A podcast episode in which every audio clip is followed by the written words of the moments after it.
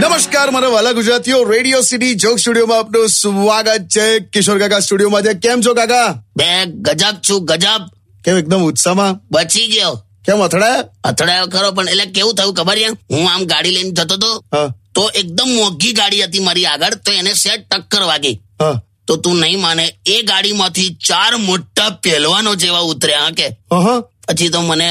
વા- એટલે આર્ગ્યુમેન્ટ ચાલુ થઈ પણ વાત થતા થતા ઝઘડા સુધી પહોંચી ને પછી તો મારામારી સુધી આવી તમે મારામારી કરી ના ના પણ હું કરતો માર મારતો અને પહેલવાનોને જોઈને મારા લબાકા નીકળી ગયેલા હું પછી પછી એટલે મેં એવું કીધું મેં કીધું જો તમે ચાર જણ છો હું એકલો છું બહોત ના ઇન્સાફી એમ હા તો એ ચારમાંથી એક જણ એવું બોલ્યો કે દિનેશ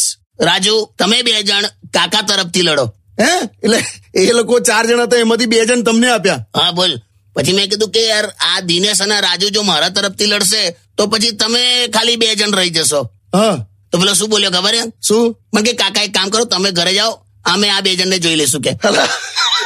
એટલે મને છોડી દીધો એ લોકો મારામારી કરતા હતા બોલ અલા, હવા કેવા યાર હા ખબર નહીં પણ મજા આવી ગઈ પણ એક વસ્તુ તો છે હા, મેં એક વસ્તુ તો જોઈ છે કે તમને મારામારી કરવાનું કેમ તો તમારા લબાકા તો લેશે જ હા. એ તો હવે થાય લાવે બાકી એમ પપ્પાની તલવાર છે મારી પાસે શું વાત કરો છો? તારે ઘણી વાર પપ્પાની તલવાર જોઉં ને તો આમ એવું થાય કે લાય હું પણ લડાઈ પર નીકળી જઉં એમ તો જતા કેમ નહીં પછી પપ્પાનો બાવીસ દિવસનો ખાટલો પગનું ફ્રેક્ચર માથે પાટો એ બધું યાદ આવી જાય એટલા Stay tuned with Kishore Kakha only on Radio City 91.1.